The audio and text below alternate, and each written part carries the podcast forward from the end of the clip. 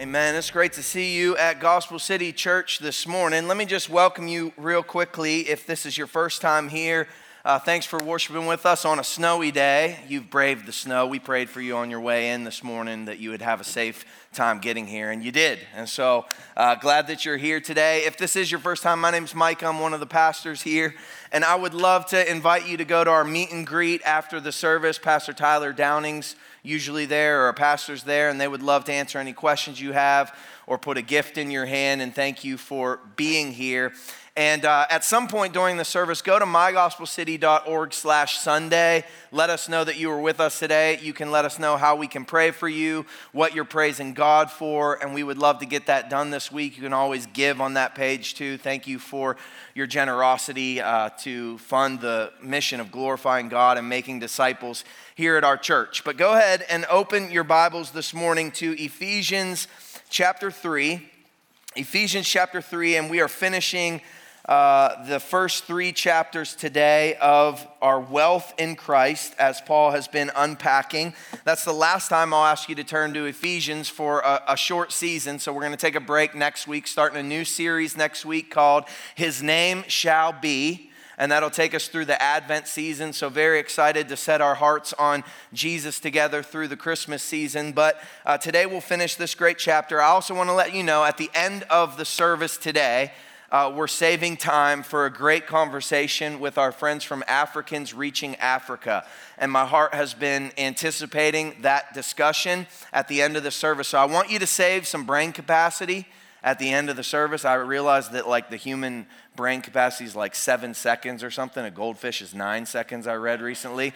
And so you got to use your goldfish brain today a little bit. I'll try to preach a little shorter and, and, and save some brain capacity for that conversation at the end. But today's text in Ephesians chapter 3 is the second prayer of petition that the Apostle Paul uh, goes to as he's unpacked all this glorious doctrine and truth. You remember the first prayer was in Ephesians chapter 1. It was open the eyes of our hearts to know the power of God toward those who are in Christ. And I got to just share with you personally that prayer, God really used Paul's first prayer in Ephesians in my own personal life.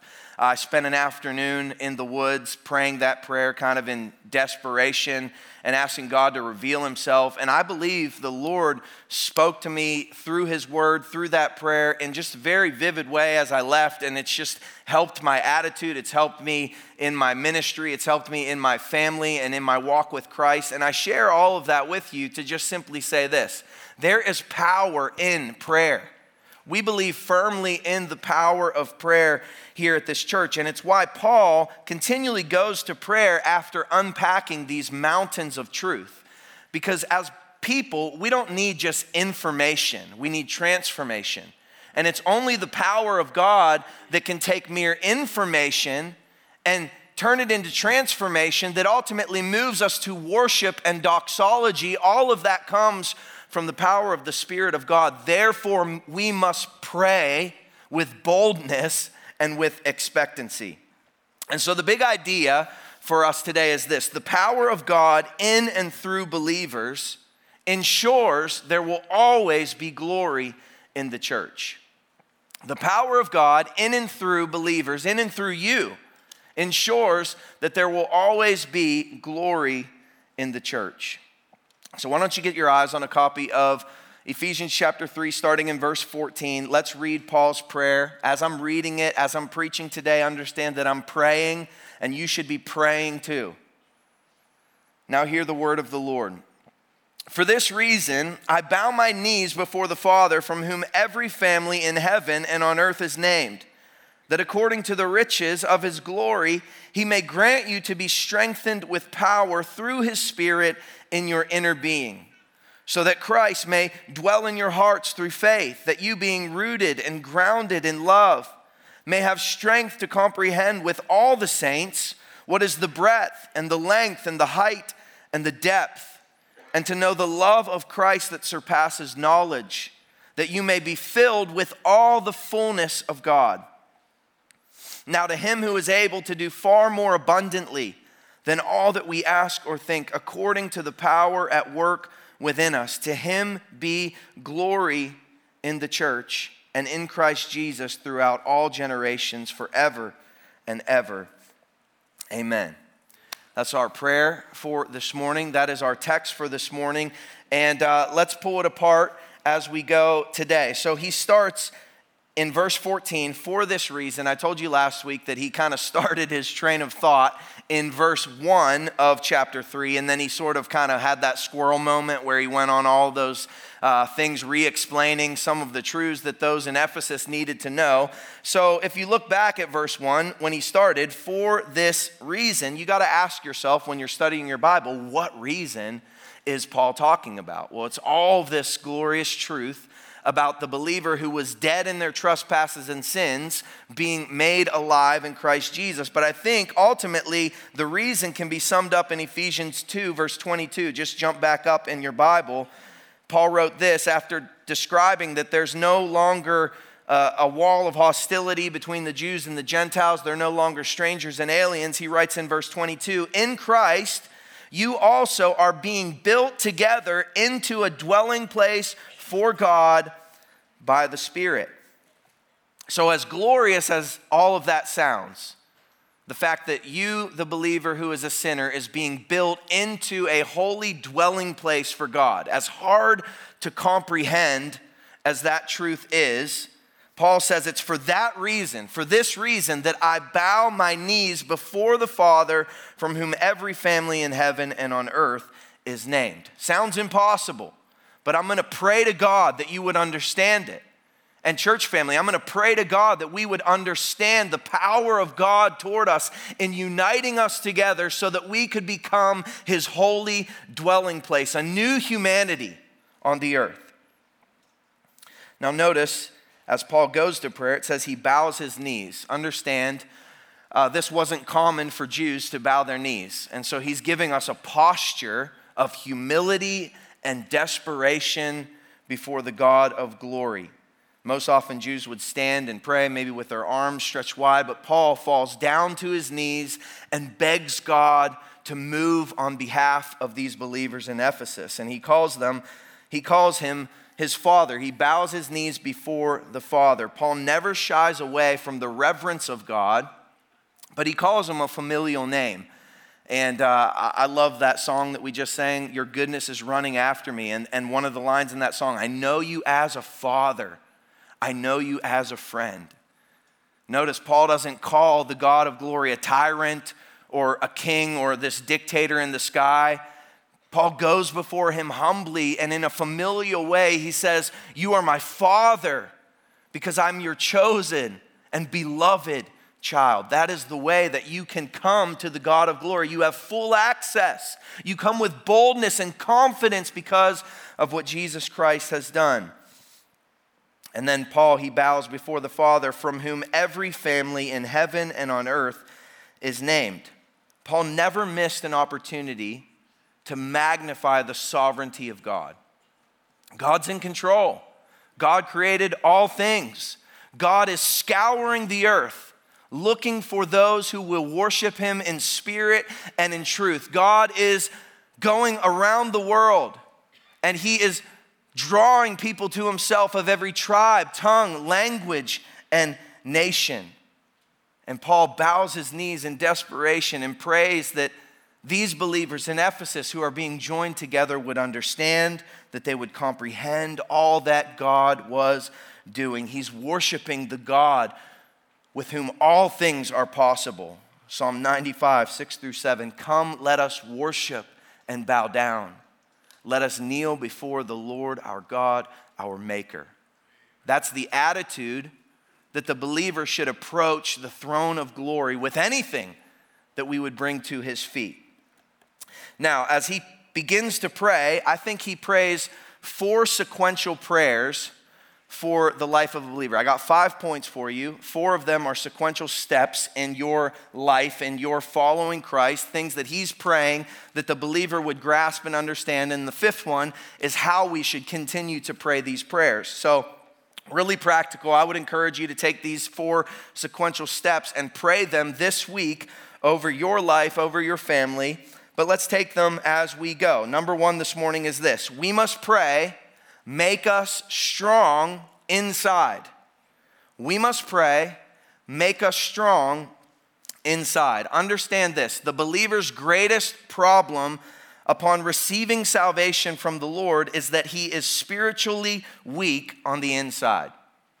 All of culture is shouting at you that you should be concerned with your outward appearance what you wear, what your status is, what your job is, uh, what things look like in your life. And understand that scripture says man looks at the outward appearance, but God looks at the heart. And so in verse 16 of chapter 3, Paul begins to pray. All of these prayers begin with that or so that. And so you kind of see the sequential order as he begins to pray. They're building upon one another as Christ is building in us. So verse 16 says that according to the riches of his glory, he may grant you to be strengthened with power through his spirit in your inner being.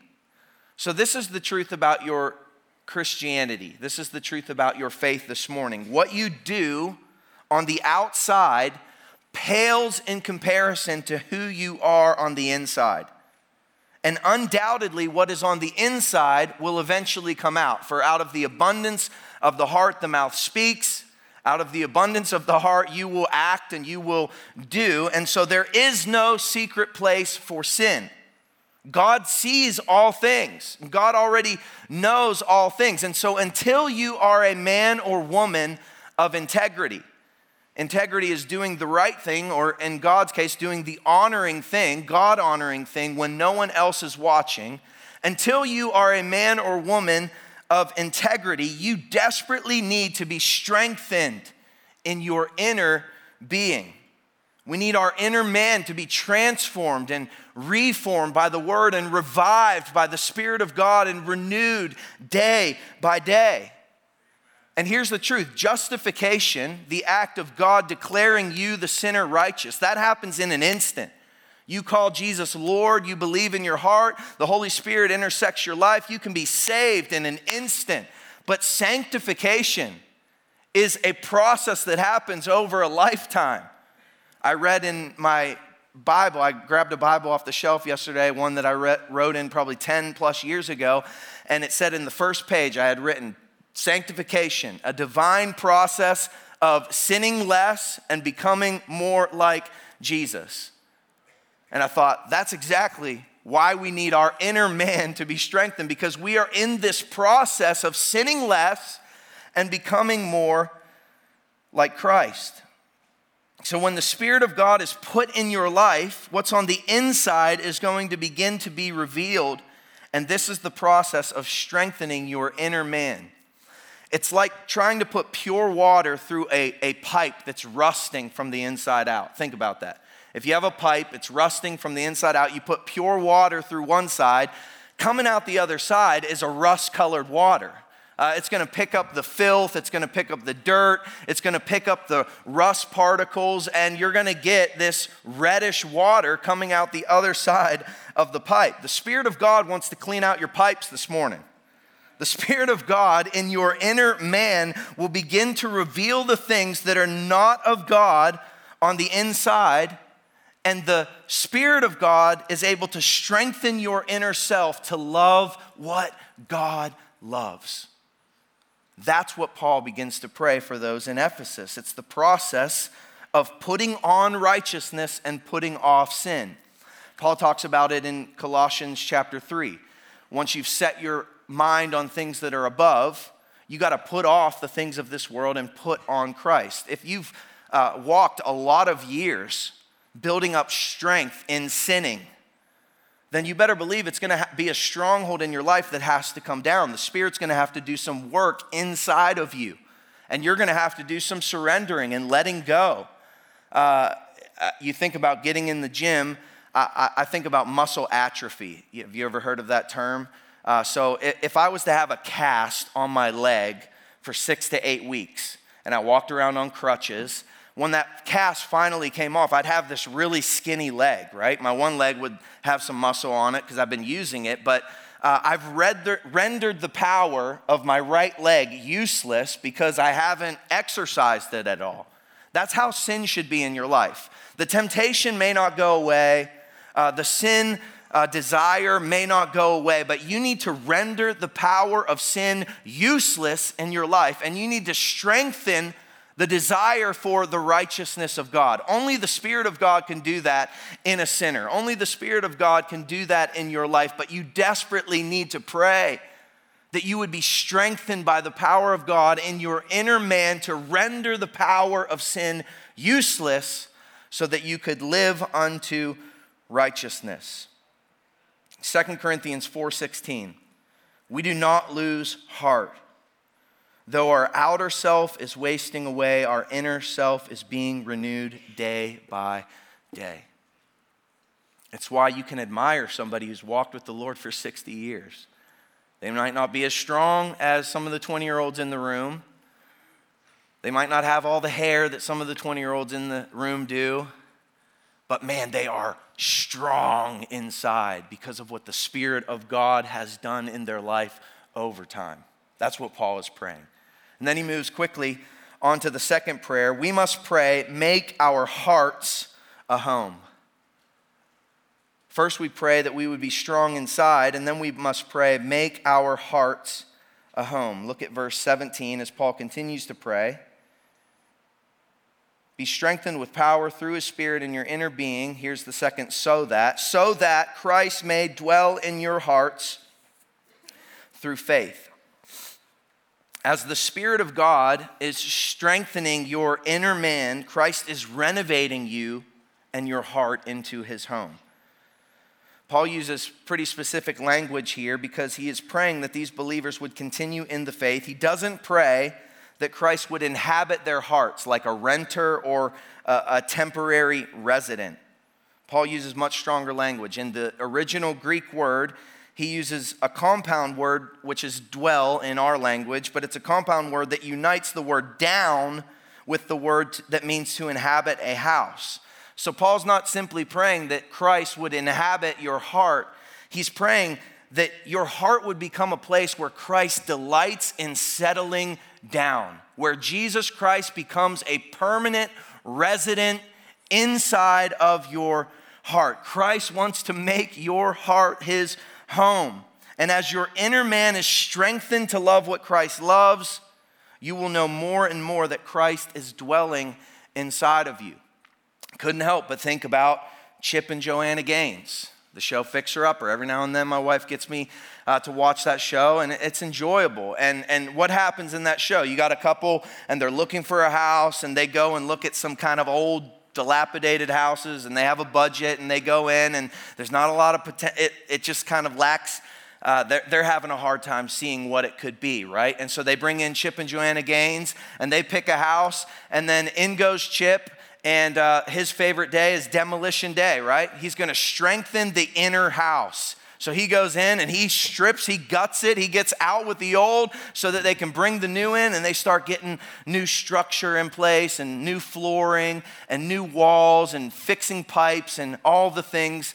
And then Joanna comes in and she starts to make the house a home. She starts to make it look beautiful. She starts to make it have these fine touches so that people can settle down in it and make memories in it. That's what Jesus Christ wants to do in your life. Christ wants to make your heart a place where he can come and settle down so that he can create new things in you who were once dead in your sins but now are alive in Christ.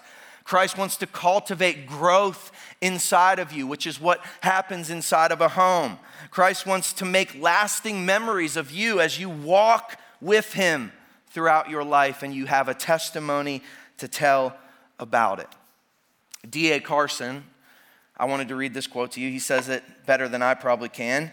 He says this When Christ, by His Spirit, takes up residence within us, he finds a moral equivalent of trash, black and silver wallpaper, and a leaking roof. He sets about turning this residence into a place appropriate for him, a home for which he is comfortable. When a person takes up long term residence somewhere, their presence eventually characterizes that dwelling. When Christ first moves into our lives, he finds us in bad repair.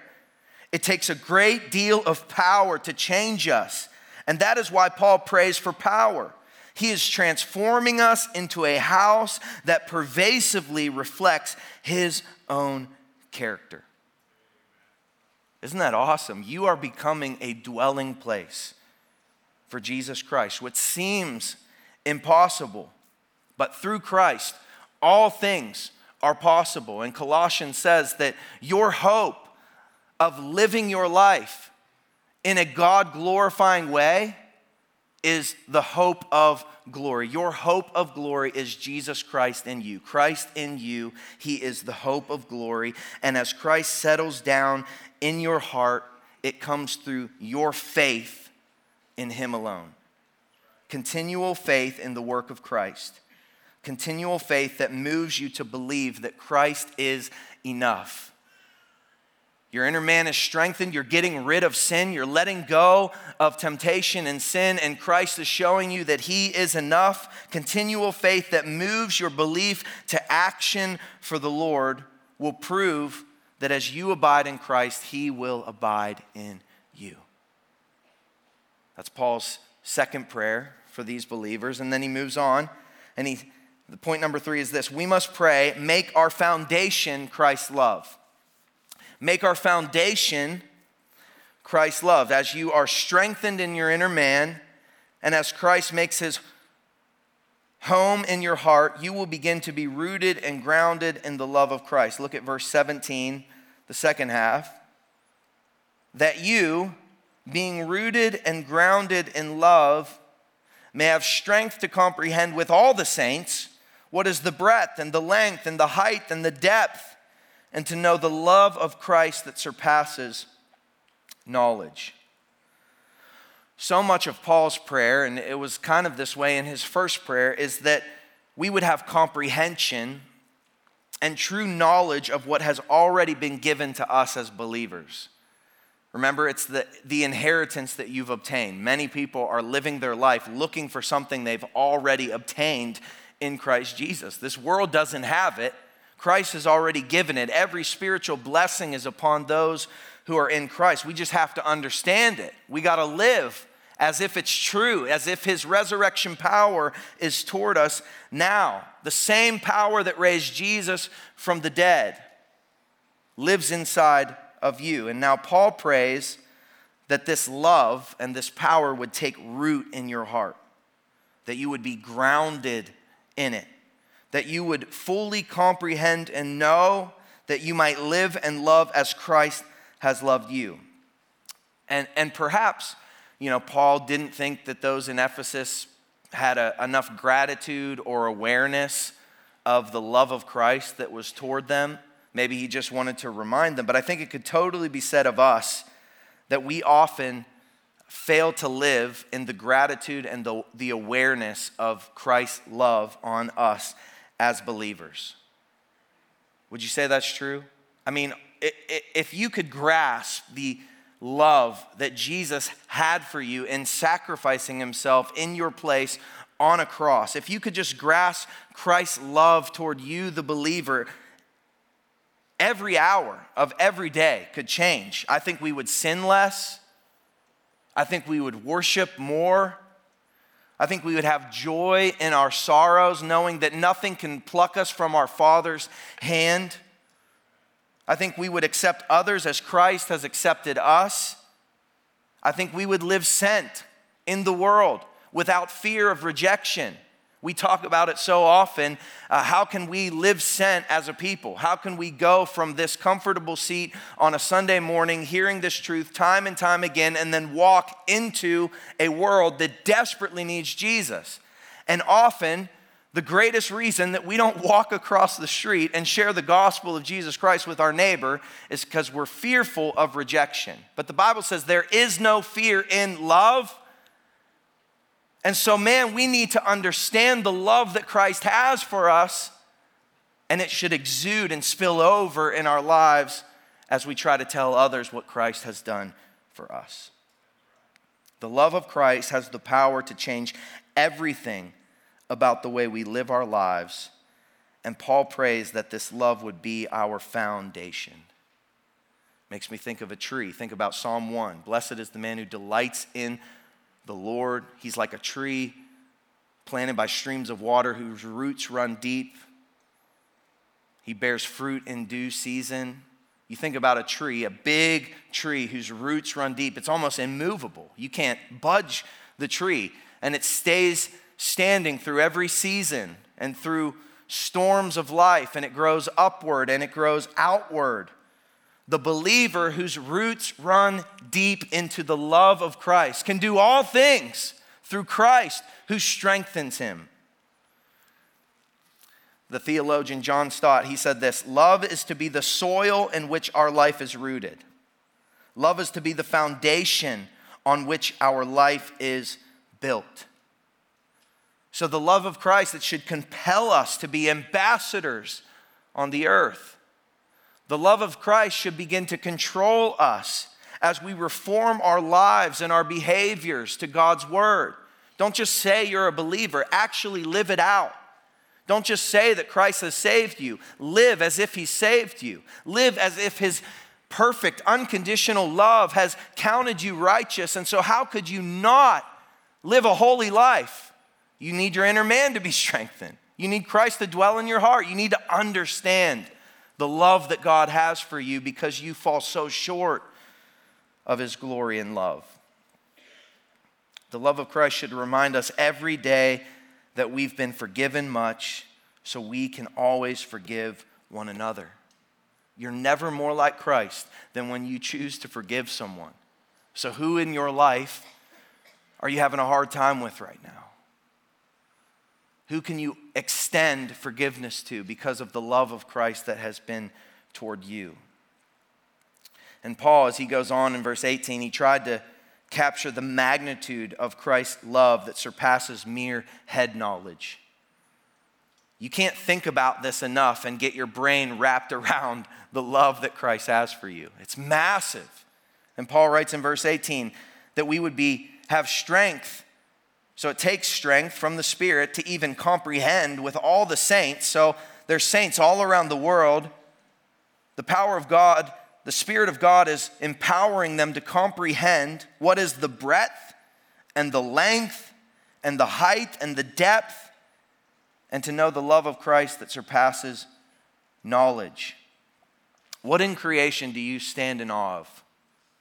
When you go on vacation, when you go to beautiful places, what do you stand in awe? For me, it's the ocean. I love the ocean. Uh, it's mysterious, it's wide, it's deep, it's amazing. Some of you, it's the mountains uh, but higher than any mountain, okay? Think about that. Higher than any mountain as you stand in awe of a mountainscape that you've gone and seen. Deeper than any canyon. You've gone to the Grand Canyon, you've stood in awe. Deeper than the canyon. Wider than any ocean is the love of Christ for me. That should move you to worship God this morning. That's massive truth. Some of you feel unlovable. Some of you feel as if God should not love you. Some of you feel as if you've done too many wrong things for God to love you. Some of you feel like you don't deserve the things that you're walking through. But the love of Christ is so rich and so deep and so wide for you. Paul prays that you would understand it. It makes me think of an old hymn, Here is Love by William Rees, written in 1876. You know this hymn? Here is love vast as the ocean, loving kindness as the flood, when the Prince of Life, our ransom, shed for us his precious blood. I love stanza two, the second part of it. Grace and love like mighty rivers poured incessant from above and heaven's peace and perfect justice kissed a guilty world in love. Isn't that the truth? That the love of Jesus Christ was most perfectly displayed at the cross.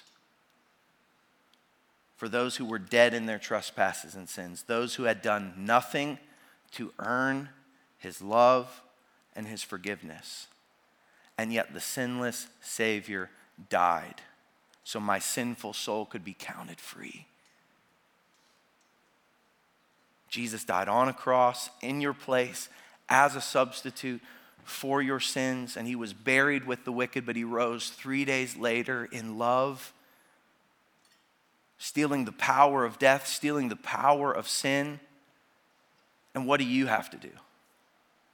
You just have to bow to the Father from whom every family on heaven and on earth is named, and you need to say, I, I don't have what it takes.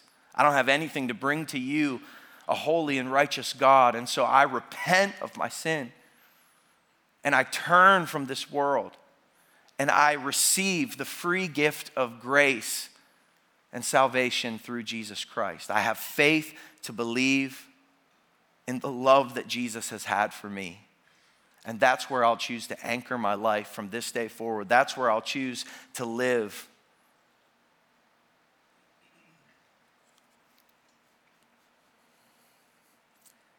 The love of Christ that surpasses knowledge. We can comprehend it through faith, and it was most perfectly displayed at the cross.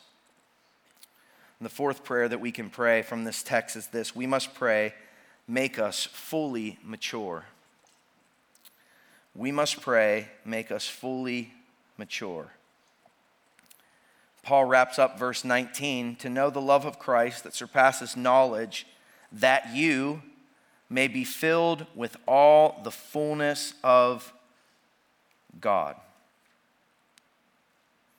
So, as your inner man is strengthened, as Christ makes your heart his home, as you begin to comprehend the love of Christ more and more, the height and depth and width and breadth, understanding what love has been made toward you, you begin to be filled with the fullness of God you begin to become a mature follower of Christ. You are becoming what you already are. That's so much of the, the theme in Ephesians. You're in the already, but not yet. You are already a child of God, but you're becoming a child of God. You are already holy and blameless to God the Father, but you are becoming holy and blameless as these steps play out in your life. You are already welcomed into the fullness of God, but you are becoming fully mature as you trod toward eternity. And here's the, here's the truth. This is why I think it's important that these are sequential in the text because there's too many people who, who claim to follow Christ and you want the fullness of God now without your inner man being strengthened. You, you want the benefits of feeling full of God. And you see somebody who's walking with the Lord and they look like, man, their life is so joyful. Their life is so abundant. They got the abundant life that Jesus was talking about. You want that now, but you don't want the Spirit of God to renovate your heart. You don't want to give up the passions of your flesh. So you can't have the fullness of God until He's taken everything until you've let go of everything that this world has to offer. You need the Spirit of God to strengthen your inner man because only then will you step toward the full maturity that comes from those who trust and obey and follow Christ at His word. Turn your back on this world and lean in to the Spirit of God alone. Only then will you be able to comprehend the love of Christ. Only then will you be filled with the fullness of God. Don't try to skip the step of repentance in order to have the benefits of the fullness of God. That will not happen in your life. So it's the difference between someone who has walked with God for one year versus 50 plus years. And my heart goes out to those young believers in the room. I, I, I know that some of you are struggling with sin, and it feels like an impossible battle, and the temptation feels really strong, and you're like responding to the gospel, and Jesus is doing something in your heart, and yet you keep falling, and it's just discouraging, and, and it makes you feel like you should give up, and you start to wonder, Am I even saved? The Spirit of God wants to strengthen your inner man. He, that, that's a hard process sometimes. We're stubborn people. We need to continually and desperately model what Paul is as he bows his knees to God, begging God to have his way in our lives. But you think about the people who have walked with the Lord for 60 plus years. I, I wanted to just share my gratitude for uh, the older generation at Gospel City Church. I, I'm so blessed. I sat down with a couple, I won't call you old, you're just the older generation than me. but I, I sat down with a couple this week, and I was so blessed that they come to this church and that they love this church and that they're opening their Bible in this church and that they sense that the Lord's moving in this church. And you know what they said? It's so great to see so many young families in this church. It's so great to see so many kids in this church. And my heart was, hey, please keep coming. Because I love that there's young families in this church. But my, we need the older generation because the maturity and the fullness of God is on display just in your presence and being here. There's a steadiness that's seen in your walk with Christ as you've walked with Him in steady obedience over time. The fullness of God is on display when you come here and you open your Bibles. And I understand that in a young church, in a big church, it can be harder to find your place. Like, where am I best used? How can I serve? I used to do this, but now it doesn't seem like there's a place for that. And, and I just am so thankful that you're here and so many of you encourage me. So many of you are prayer warriors in this church. So many of you are the people that I know the young people in this room are craving your wisdom and your steadiness and your desire to follow the Lord. And they're watching you whether you know it or not. They're modeling their lives after you. They need help with parenting. We all need help with parenting. and you've walked that journey. But those of you who are younger in the room, don't expect to have what the person who's walked with Christ for 50 plus years has today. You got to allow the Spirit to do some work in you and through you as He presents you fully mature in the faith. And the longer you walk with the Lord, the more you will see that the world has nothing to offer you. I think the older generation could tell you that. The longer I've walked with the Lord, the more I understand that nothing I tried to hold on to in this world was worth it. So let it go now and allow the Spirit to have full effect in your heart and in your life so that you can live your life to the glory of God today. It's why you're still breathing on this earth. And for some of you, where you sit right now, it seems impossible to be filled with the fullness of God. It seems unrealistic because you're having trouble getting over sin, getting victory over sin, but God who raises the dead is able to do all these things and even more. So desperately go to Him in prayer and ask Him to do it. That leads us to the fifth prayer this morning, and it's this We must pray knowing God's able to do even more. You pray these four prayers with desperation, with humility, with boldness. But we must pray knowing that God is able to do even more. And often we give up on praying for God to do these sorts of things in and through us because we lack faith to believe that He actually can or that He actually will, or because our discouragement is greater than our faith, or perhaps we don't pray these things because we've not given Christ full rule and reign of our hearts but the Christian life is proclaiming Galatians 2:20, I've been crucified with Christ. Therefore it's no longer I who live, but it's Jesus Christ who lives through me. And look at what Paul says in verse 20 of chapter 3. Now to him who is able to do far more abundantly than all that we could ask or think, according to the power at work within us. To him be glory in the church and in Christ Jesus throughout all generations, forever and ever. Amen. The first truth that you should grasp here this morning is that God is able. God is able to present you complete and mature before his throne in glory. God is able to strengthen your inner self. God is able to give you victory over sin today. God is able to help you to see the love that He has for you. Second, He's able to do far more abundantly than anything that you could ever ask or think. He's that great, He's that good. We often just go to God asking for like the first thing on our mind. God wants to blow your mind with his love and his generosity and his kindness and his goodness toward you, the believer. And third, it's according to the power of God that's at work within us. To not live in this reality is to diminish the glory of Christ on the earth. But to live and pray, knowing God is able to do anything and more in and through us ensures there will always be glory in the church.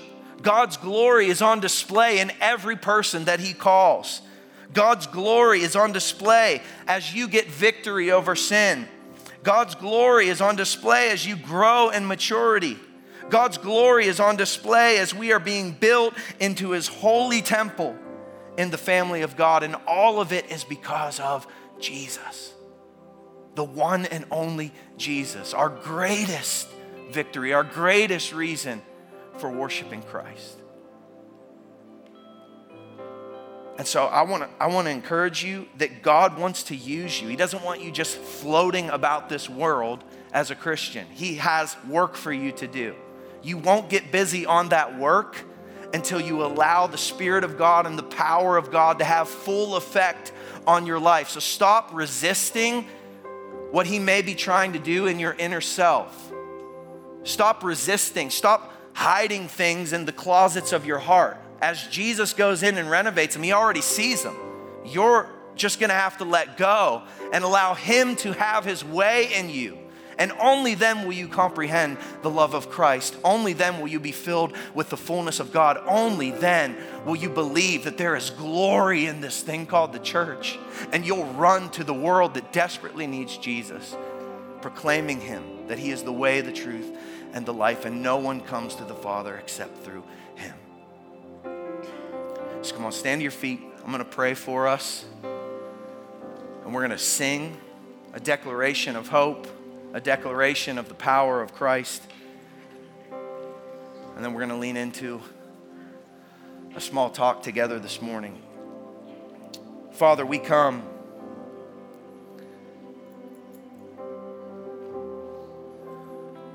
And Lord, we just admit that we're poor and needy.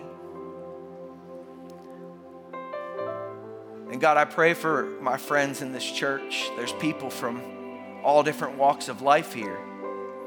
There's people at all different stages that we just talked about in this sequence of Paul's prayer.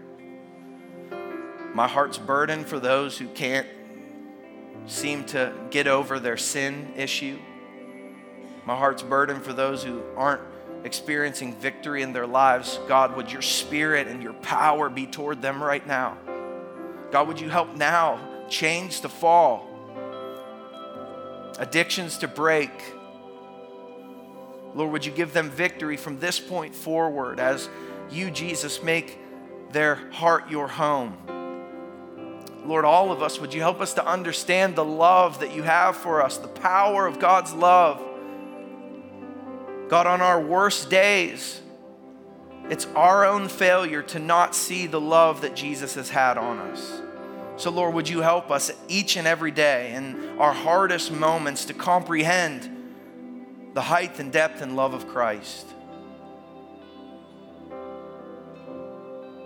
Now, to him who is able to do far more abundantly than all that we ask or think, to you alone be glory in the church now and forever.